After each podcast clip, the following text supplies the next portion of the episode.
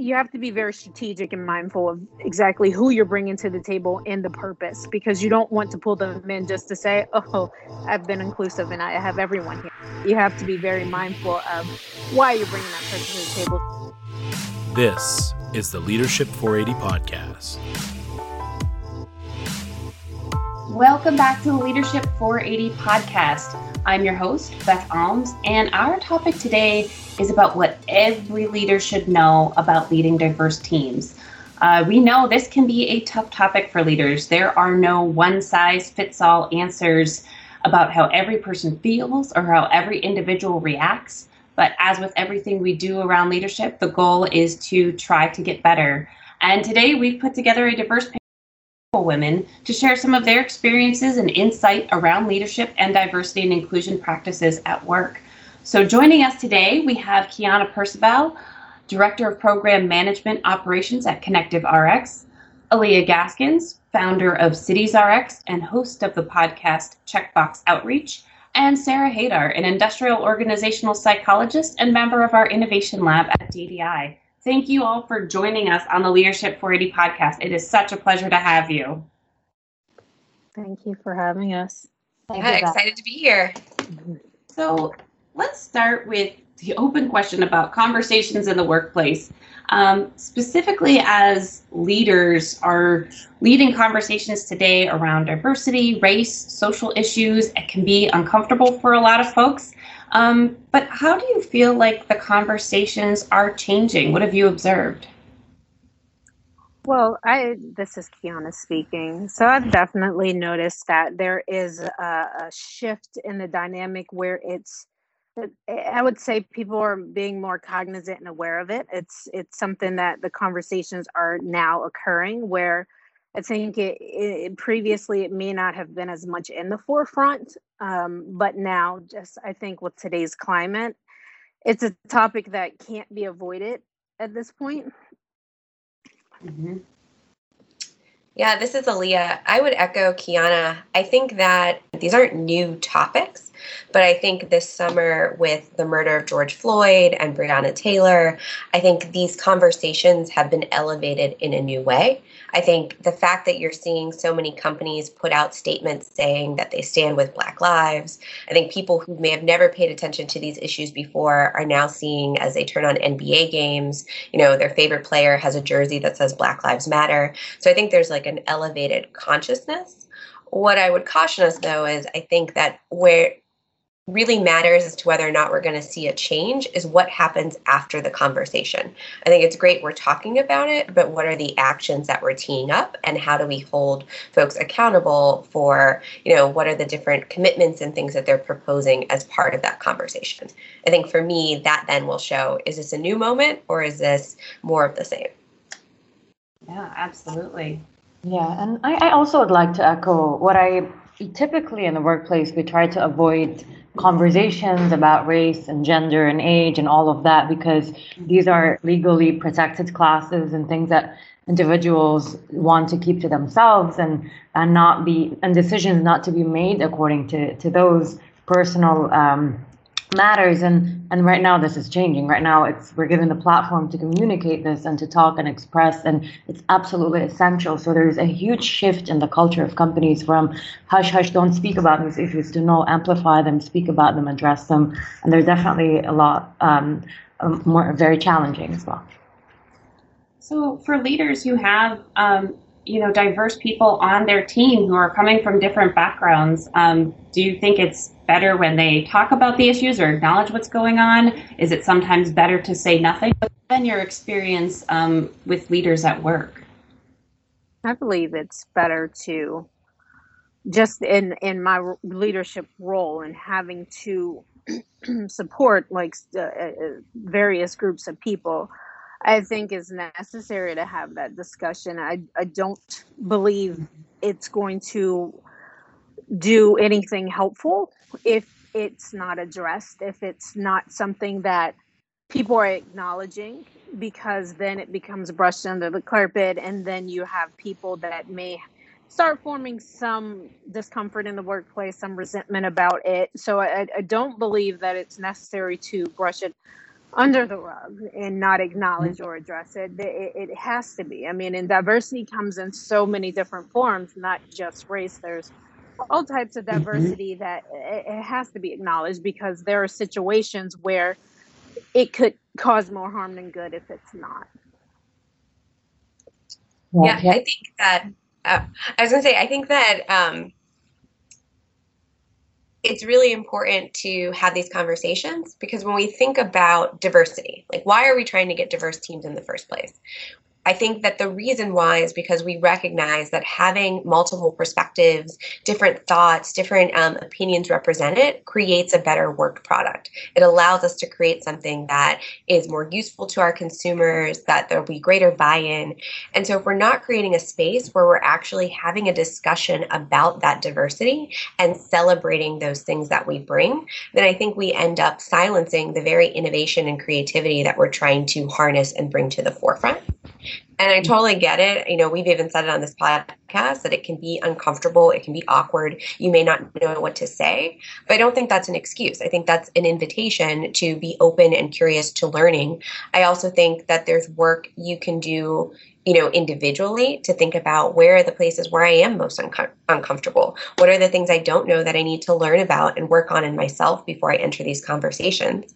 And then where are the things that I can lean on my team to help me understand, to call, you know, to hold me accountable and help me learn the things that may be a blind spot for me. But by ignoring it, I don't think it makes it go away. I think it more so means that we sacrifice the potential that we could be having when we fully embrace the differences people bring. Mm-hmm. Yeah. And I also have to add to that, it's really about we're humans at the end of the day, and we're coming to work, and these are social issues that are happening and they're impacting us, especially now since most of us work from home. And to ignore them and, and pretend like they're not happening, I think this is definitely would be short sight. Uh, from any leader. So I can give an example from an international perspective. I am uh, Lebanese, and back in August, um, a huge explosion happened in the capital of Lebanon, Beirut, where there were hundreds of injuries and uh, thousands of injuries and 203 deaths. And, and that impacted where I grew up. And if my leaders didn't t- talk to me about that, like I would feel really upset. And I'm really happy that, that they did. So I think it's absolutely essential from a creativity perspective, but even from a humane perspective. You can't pretend like these things don't interact with each other and impact each other. Yeah, Sarah, I think you raise a really good point, especially now in this in our COVID world. Like before, I might be able to show up at work, and if something was bothering me, if something had happened in my life, maybe I could compartmentalize that or find a way to turn that off. But now with Zoom and everything else, you're in my home. I mean, technically, you guys are looking at my guest bedroom right now. you're you're in my life in a new way, and I think these issues are part of who we are. They're part of how we experience the world around us, and so getting more comfortable talking about it allows me to build a new relationship with you as my my team member, as my coworker, that I might not have been able to before. Yeah, I think so. And I, um, you know, I will say too, I think there are, in my own experience, you know, there are some some folks like to don't like to talk about it and they'll always let you know. So if you give them the opening and say, you know, how are you doing with this or what are you thinking? Um, they can usually say, you know, it's something I'm, you know, trying to focus on work at the moment or trying, you know, or trying to do something because if, if there are folks who are uncomfortable, they'll usually let you know pretty gently and just say, thanks for asking. It's, you know, something I'm trying not to talk about right now if that's how someone is, if they're a little bit more introverted, if that's how they're feeling. Yeah, Beth. And I would say also another maybe approach that a leader can take is ask, do you want to talk about this? Mm-hmm. Uh, from the get go, like acknowledge that this is happening and say, would you like to? And we don't have to if you don't want to. So, but just that acknowledgement, I think, is super important. And I think it's also um, to Aaliyah's point as well is people like why do we care about inclusion? Of course, it's a thing that we must like from a personal perspective, but also from a creativity perspective. And and if we don't invite people to be their authentic selves, we we kind of miss out on that authenticity, which is really essential for inclusion at work and feeling comfortable to voice your opinions when problem solving, when creating a product. So it's really a chain of, of comfort and psychological safety, um, which is it's so important to, to address these issues. I would say something we found helpful in my work ask people individually, do you want to talk about these issues? Because then mm-hmm. it's really easy for people who may not want to talk about it to say no. We try and frame it in the context of the work. So something like, you know, what would it take to have the greatest impact on you know x y and z? Or what would it take to have a better understanding of how those most impacted by you know the product or the policy that we're advancing what would it take to create a table where they're here and influencing that decision? Or what would it look like if we had a diverse team? And i think sometimes framing it from those perspectives then invites you into a conversation where there's no way you cannot then bring up issues of race and racism mm-hmm. and then we get into you know what do we need to know about our history in order to have this conversation better? What are the things we're not acknowledging or not saying that we need to learn more about? And I think that can be a way to make sure everyone is a part of the conversation and doesn't get to opt out, but it becomes very much about the work than their personal choice to engage or not engage. Hmm. And just chiming in, I think a big part of being able to reach that point where your team will feel most comfortable having those discussions is how you set the stage at the onset establishing a, a, rapport with your team in the first place where that comfort level exists um, one of the things that I've found to be very helpful is to establish that rapport with those that report to me. So just being able to allow them to be in a safe space when they engage with me and comfortable doing check-ins at the onset of every discussion. How are we doing? How are we feeling? You know, anything you want to explore. Just making sure that they they are acknowledged for that human part that you uh, identified, Aaliyah. And I think that that's important. Just just making sure they have a safe space and knowing the door is open to have those discussions so that if something is there, something is on their mind bothering them, or they want to bring forward an issue that may relate to something pertaining to diversity, that they know that there is a safe space with you. I think that is such a good point. Um, for leaders that you know building that trust. It doesn't start it's not the first time probably you're talking to somebody about something like let's have this is the first time we're going to open up. It's a long history of trust um, that you have to build up front before they're going to feel safe talking about these issues right. that goes into regularly checking in on people's lives long before we you might right. have these tough discussions. That's a great great point. Um, yeah and I actually would love to also add something is just because we create a safe environment, it doesn't mean like it's going to be easier. It's going to probably more conflict is going to resurface because of discomfort and because of this conversation, because these are difficult issues that are systemic, personal, sensitive. So, from a leader perspective, it's not only about being inclusive, but also how do you handle these conversations and these conflicts that could arise. And that could be really challenging as well. I don't know if you guys um, have seen the article, but it was in. So my background is in public health, so I'm in a bunch of health-related journals. But um, there was an article. It was called "Confronting Power and Privilege for Inclusive, Equitable, and Healthy Communities," um, and it came out a couple months ago, and it what I like about it is it talks about how it's really difficult to create a safe space because what makes you feel safe may be very different than what makes me feel safe. And so mm-hmm. they talk about the importance of creating a brave space. And it builds on a lot of what we've just talked about creating these relationships and trusting environments where I then have I may not feel safe, but I feel like I have the courage or I have the ability to say what's on my mind and bring my authentic self in that space. And they go through um, a series of questions that you can ask to create a space that is a brave environment. And I've, I've really liked that framing because sometimes we have no idea what it um, what people are dealing with and what will make them safe in that moment. And when conversations get tense, all of the things we might have done to create that safety might go out the window.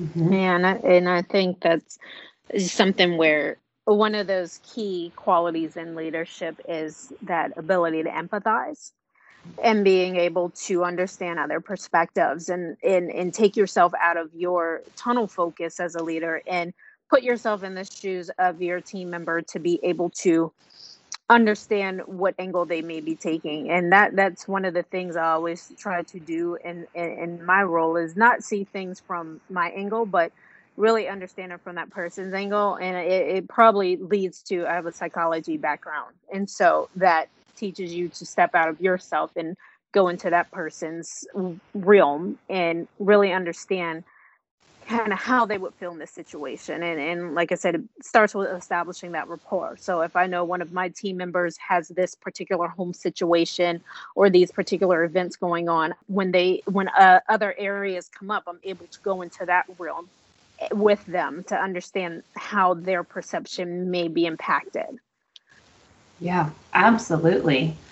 So one question I wanted to ask you all too, um, you know, we there's often situations for you know for a lot of leaders where some some might have a diverse team, some might only have one person on their team who's different than everyone else, and that can create often you know the leader tends to kind of cater to the majority or um, it, it's just a little bit easier than when they have just one person who's different to kind of overlook that. So, have you ever been on a team where you were the only, whether it was the only woman, the only person of color, the only person from a different culture, or only in any other way, whether it's background or education or anything like that?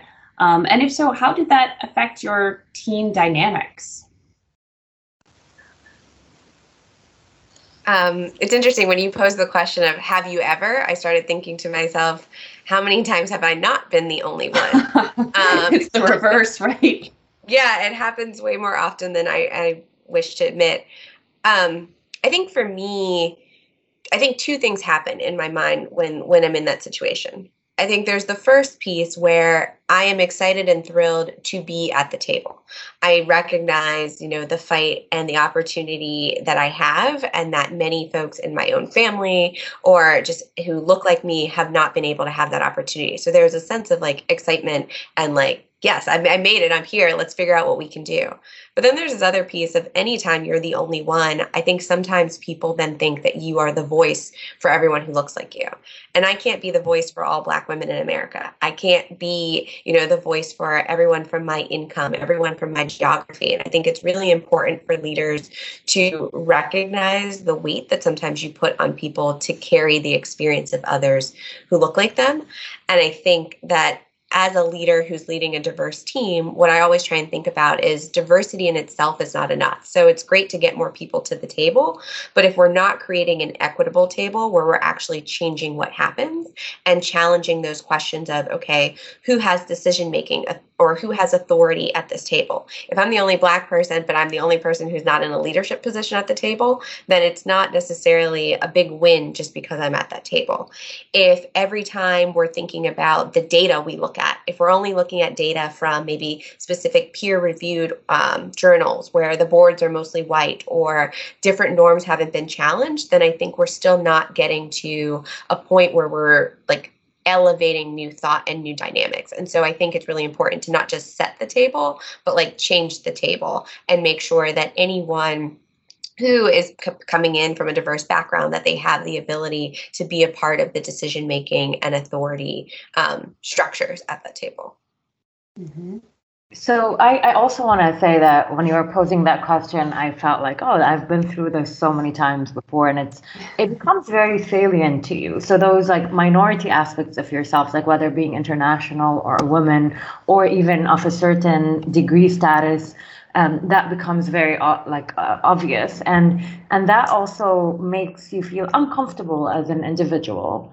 But then as a leader how can the leader kind of remove that discomfort and i think a big part of it is really explicitly saying like we're here to think together to learn together and whatever i'm saying there's like no actually no different power structure in this meeting, for example, and let's just discuss as individuals, not as leaders versus individual contributors. So from that perspective, if if you have individuals from different backgrounds, they all feel invited to actually uh, contribute to the conversation. Um, also, Beth, another example that it's a bit different is a lot of times there's lots of team building activities that could be exclusionary as well. So, if, for example, if you have games that are very and there's one person that cannot relate and cannot contribute, they feel more and more excluded as well. So how can you be sensitive to to that? So when you're making these activities, how can you think about this one other person who could po- probably not be able to contribute to it. So a lot of times our actions towards inclusion could backfire if we don't think about everyone on the table and to give everyone a decision making power as well. Mm-hmm. And for me, it tends to be more common that I would be the only when I step into certain roles. It tends to be the, more common than not and I would say the the biggest thing that that tends to stand out is it it it tends to at some points be where there's a lack of acknowledgement of what you may bring to the table. So there's a lot of having to try and prove yourself, or it, it, and it tends to be where you may say something, but then another person may communicate the same thing, but it's heard more from that other individual than you. Mm-hmm. Um, it could be the fact that you're you're speaking at the table and no one's validating what you just said or you're not being heard. So I've been in in, in diversity from various aspects. Diversity meaning my background as in my professional background that I that what I may bring to the table versus with my peers. I may be in a room with people that are more savvy in tech where mm-hmm. I bring a different aspect or angle from my my work history or it might be that I am the only woman at the table or it might be that I'm the only minority at the table. So there's a lot of angles that kind of may set me apart from from those that I'm working with. And and it tends to be a point of I don't go into these conversations or I don't come to the table feeling like I have a point to prove or you know here I am I'm the only this or I'm the only that so I have to do something about that. It's more it becomes more evident when it's one of those situations of I've just kind of stated this but it's been glossed over or I've just stated this but such and such restated it and now everyone hears it but when i expressed it no one heard it. So there tends to be those type of dynamics that i've encountered where it's kind of like hey i exist i'm at the table too. Can you acknowledge that i've just said something or i've just brought forward this point or like it's kind of like sometimes i felt like we're speaking different languages but we're saying the same thing. So there's there's um there's that aspect that i've experienced and just being kind of the only at the table. Yeah as you're as you all are talking and it sounds like you know that's such work for the leaders at the table to think about that too to make sure that people are acknowledged and heard when they're sending forth ideas. And um, especially if you've heard an idea once and it comes back a second time, you know, somebody else is amplifying it, you want to make sure to say, oh, yeah, Kiana mentioned that earlier as well. And it sounds like you're in agreement, or there's lots of little ways that you can acknowledge um, that people have shared these ideas without saying, oh, I heard now that you say it, that sounds much more interesting to me, or whatever. Right. Yeah, I think those are really. Um, excellent points about about how we really about how leaders can guide those conversations and make people feel heard um, and Aaliyah, I think your point too, as you were talking about um, how you know sometimes we assume that one person who is whatever reason um, that they're representing everybody of that background or things like that. That's probably another area for leaders where we can try to be more um, sensitive to the fact too that people aren't necessarily thinking that way also because they are that type of person. So, for example, if you have an opinion on something, it's not because you're the only woman in the room. It might still be your it might be your opinion because you have a background in science or marketing, and that's why you bring it to the table. That's also because I think sometimes we can say, well, they're thinking that way because they are um, a woman or because they don't have a background in tech. That's why they're only thinking they can. That doesn't make the point any less valid. So I wanted to ask as well, like as you've seen leaders approach these topics in the workplace or have approached inclusion in meetings, what have you seen that works well, or if you have seen things that have specifically not gone well? We won't name names of everyone, anyone who did that, but things that didn't work well, even if people had um, good intentions. I think when when when people speak, that and one of the things is val- being the validation that you've heard that individual and thank them for their mm-hmm. contribution in that moment that that's important and i think that means a lot to the the contributor absolutely And in specific meetings, I think also another one is having that uh, inviting everyone, like really creating that comfort level in the beginning and the get go, and setting the stage that over in this meeting we're going to challenge each other and it's nothing personal and we're going to push just so we can think big and be creative and that encouragement of learning and mistakes that I think really helps people speak up in any in any capacity. So to me that is a very important skill. And of course, also invite everyone when someone is quiet, maybe because they're more introverted than others, to ask them, um, ask them maybe to follow up and write you an email about what they think, like post the meeting in case they didn't say anything during the meeting, and then you realize that.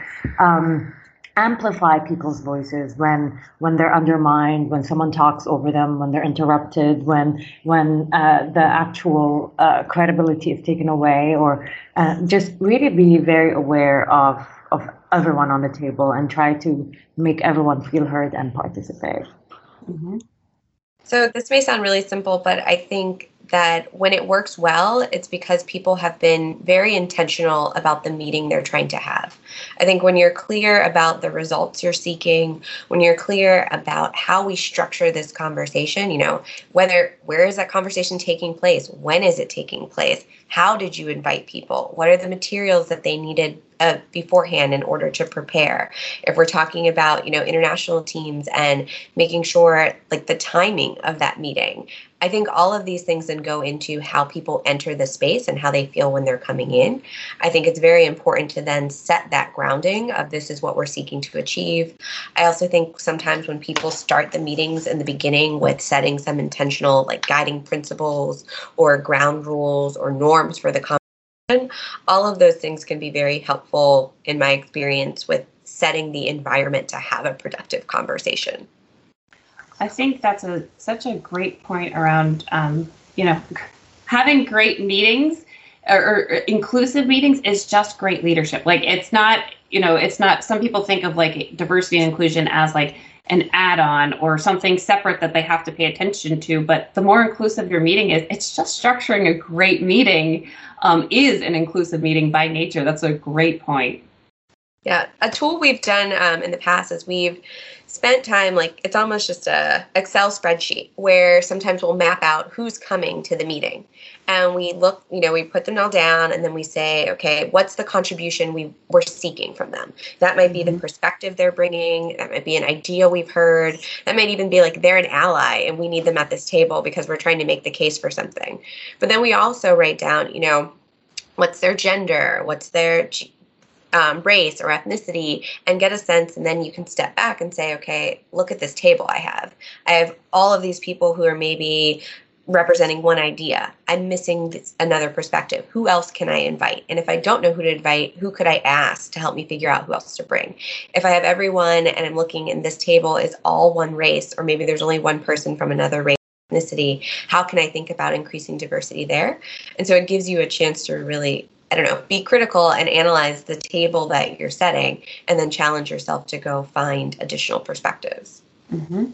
Yeah, and yeah, and going along with that, I think one of the biggest things that starts from the top because sometimes they uh, company may not have that um, diverse background of people so with that i think even it starts at the point of making sure the landscape of your team is taking into consideration a diverse group of people making sure you have that pool of people to choose from in at the onset where there's not only one of but looking and making sure that you're building a team and that you're hiring on a staff that is diverse from the onset and diverse in all aspects so that you do have that pool to choose from Mm-hmm. Yeah, and, and to that point, we, we do a lot of working meetings, uh, DEI, and, and a lot of things that we always try to think about from the get go is what are the different perspectives we want on the table. So whether it's someone from content, from marketing, and just to have those different insights and, and have multiple individuals that we can target for those working meetings, just like you mentioned, uh, Kiana, so we can have that diverse approach because problem solving, we want these different points of view and data points as well. And and also, Aaliyah, to your point about meetings and how we create meetings, I think setting an agenda with clear goal and of, of what we're trying to accomplish during that meeting and who's on the table during that meeting is so important. And also providing people voice within creating that agenda. So not just say, hey, we're going to do this. Ask them, what do you think you we should do, and take those items from all the participants as well. Yeah, and Sarah, I want to build a little bit on something you had mentioned earlier too, which I think is so important, is about um, conflict on the team. So the more diversity you have of the team, the more diverse perspectives, it's a good thing, but it does by nature invite conflict because if you have you know when we all think of things from the same perspective like we all come to the meeting we're like yep sounds good we all agree we all we all have the same approach to this great um, but when you have a lot more perspectives, you'll get better problem solving, but you're also going to get conflict um, on on your teams. Um, so, how have you seen maybe conflict arise and how it's handled in a way that's healthy versus in a way that makes people feel maybe excluded or you know some people are very naturally conflict averse how can we have better meetings where we have healthy invited conflict without people walking away feeling um, badly about it I think a big a big part of it is really striving towards a win-win solution because if you have people who think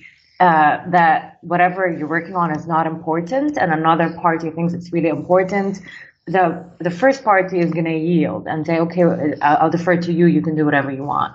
If someone feels really, really passionate about a specific solution, they could be super forceful. So you have this dynamic of yielding and being forceful, but mm-hmm. ideally, you want something in, in between, a win-win solution. And and I think a good way to do that is to allow people to explain the importance of the middle ground in a way, and middle ground in in our communication style, but ideally to the best solution possible. So again, really highlighting the importance of the work that we're doing and removing that personal aspect of things and trying to bring the best ideas from these conflicting parties. But a really important piece, I think, would be that again, safety of speak up, push, receive, listen, because otherwise we're going to have these either forceful uh, or yielding individuals, and that's not there. That's not a healthy dynamic, and it's not great. I think we also have an opportunity to shift how we frame these conversations. When we start with a frame that there's going to be conflict, I think people prepare for that. They prepare mm-hmm. for the conflict before it's even created and may enter the space um, quite defensive or, you know, frustrated already before they've even uttered one word.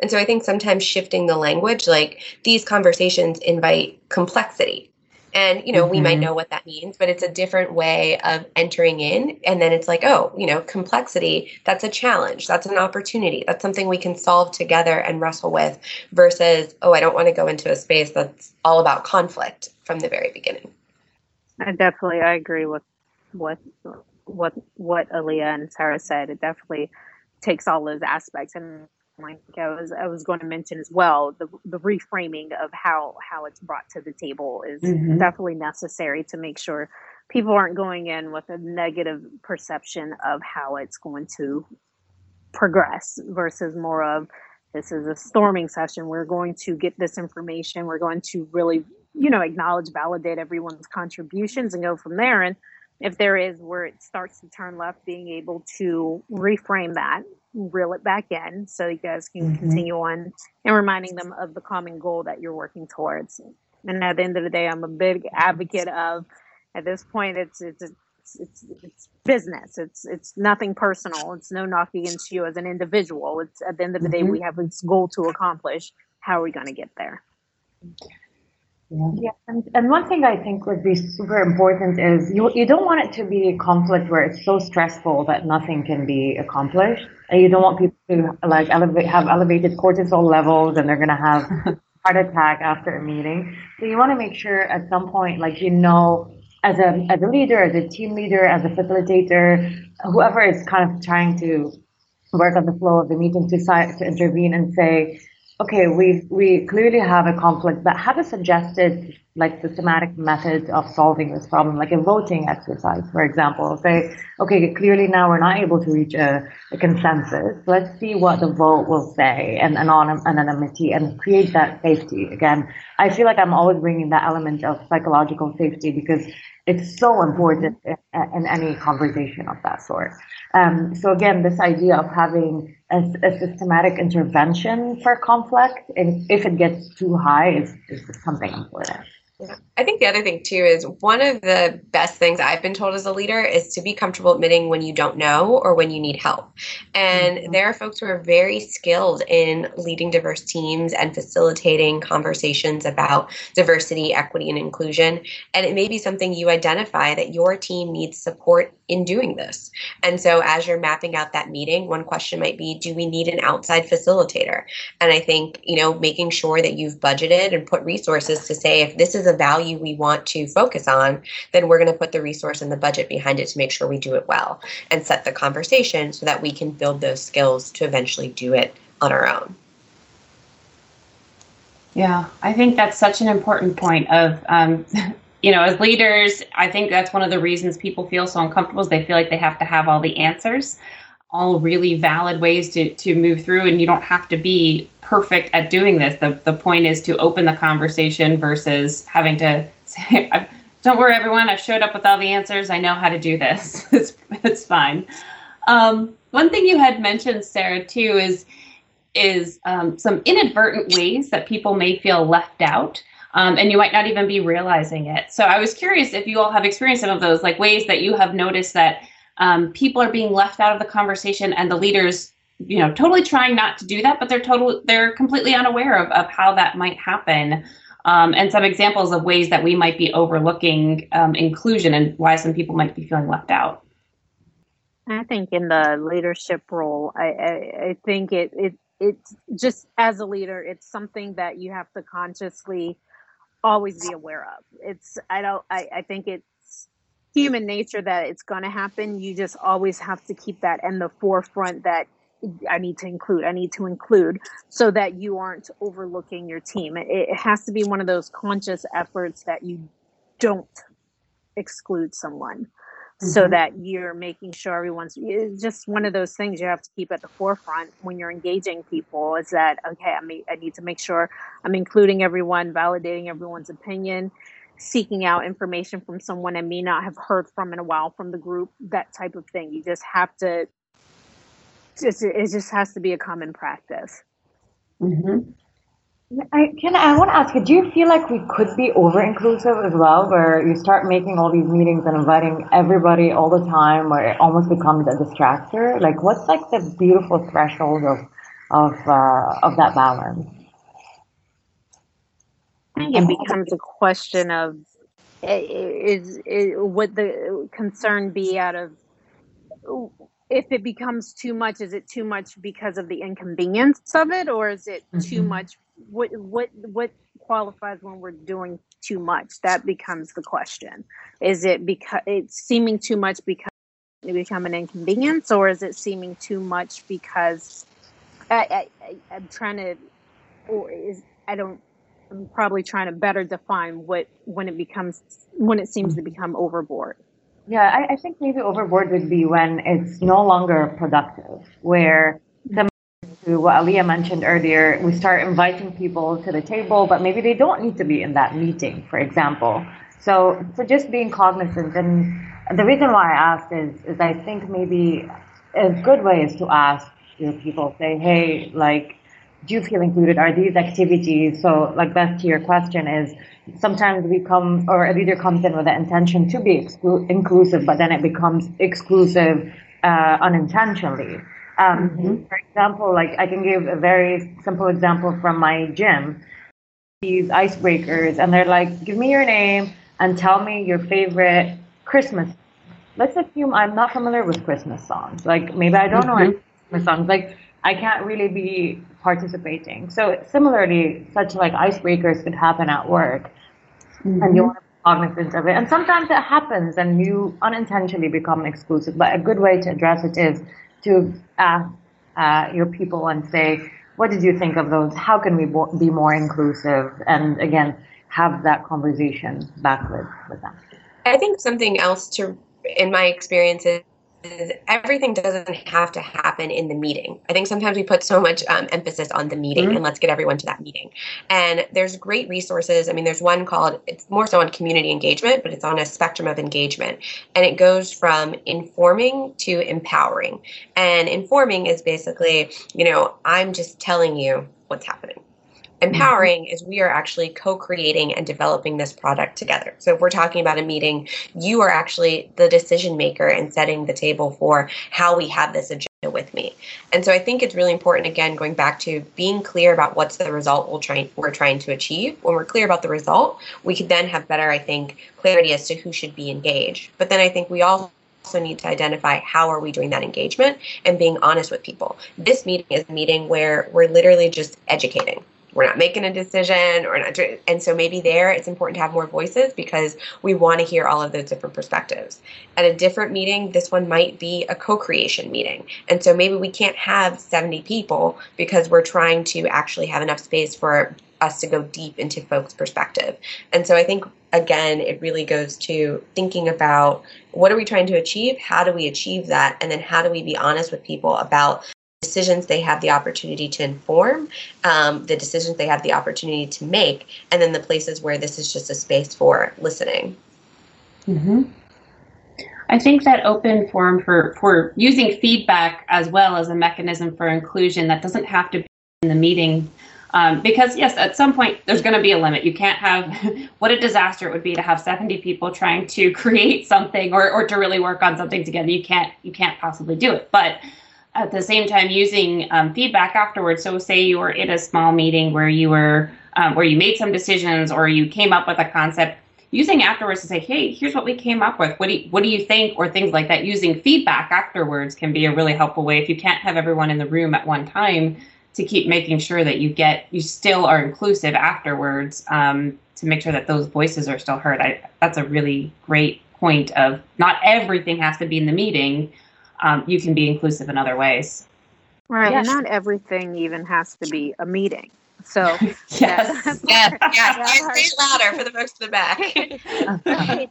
So that's that's also a part, and there's and there's times where I know we've had the situation of if this can be informative via an email, making an email, mm-hmm. versus if it's something where we actually need to engage, making a meeting, and don't pull people into the meeting if it's just going to clog up their calendars and it there yeah so you have to be very mindful of it, it, it, you have to be very strategic and mindful of exactly who you're bringing to the table and the purpose because you don't want to pull them in just to say oh i've been inclusive and i have everyone here. You have to be very mindful of why you're bringing that person to the table so you're not in, in, loading up their schedule with things where they had other things to do and they're not a key contributor to that moment Yes. I did want to go back really quick when you asked the question about persons we might be overlooking. Mm-hmm. Um, and I was recently talking to a friend of mine, and he is a huge disability rights advocate. Um, he is actually in a wheelchair himself. And we were talking about sort of virtual engagement.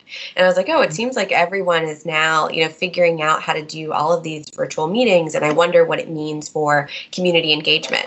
And he was saying, he's like, Aaliyah, sometimes people overlook, though, people in my community. He's like where let's say somebody has a hearing impairment. Okay, well, great, we have all these virtual meetings, but that might be very difficult for me to participate.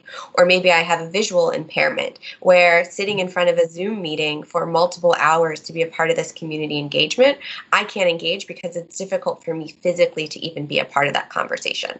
Um, or he was mentioning, he's like, I have a special He's like, when people send multiple documents for a meeting, I can't flip through all of those documents as fast as everyone else on my team. And for me, it was just very eye opening to think about even some of the things that we think are like tools to make communication easier. We have to ask easier for who and like how do we ensure that if there are other communities that we're trying to engage have we actually thought about the tools we're using and is it helpful or harder for the members of those communities I think that's a really great point. We need to be thinking about all types of diversity, and that's where that feedback loop can really come in. As we look at where leaders need to step in and continue that conversation about how are things going? How are you adjusting? It gives people the opportunity to say, listen, this has been hard. It's challenging to be on video all the time. Or it's hard for me to follow the meetings because of a hearing impairment. And as we start to wrap up here, I love where all three of you have been headed. There are so many tools at our disposal to make sure that we can be more inclusive, and it doesn't have to be hard. The solution can be really simple. Meetings is one part of it, but there are lots of opportunities for feedback, activities, and making sure we're just talking to each other and structuring things in the right way to be more inclusive. I so appreciate the perspective that all three of you brought to the conversation today. And thank you to our audience for spending some of their 480 minutes with us. This is not the end of the conversation, but a step in the right direction. So thank you all for joining, and remember to make every moment of leadership count.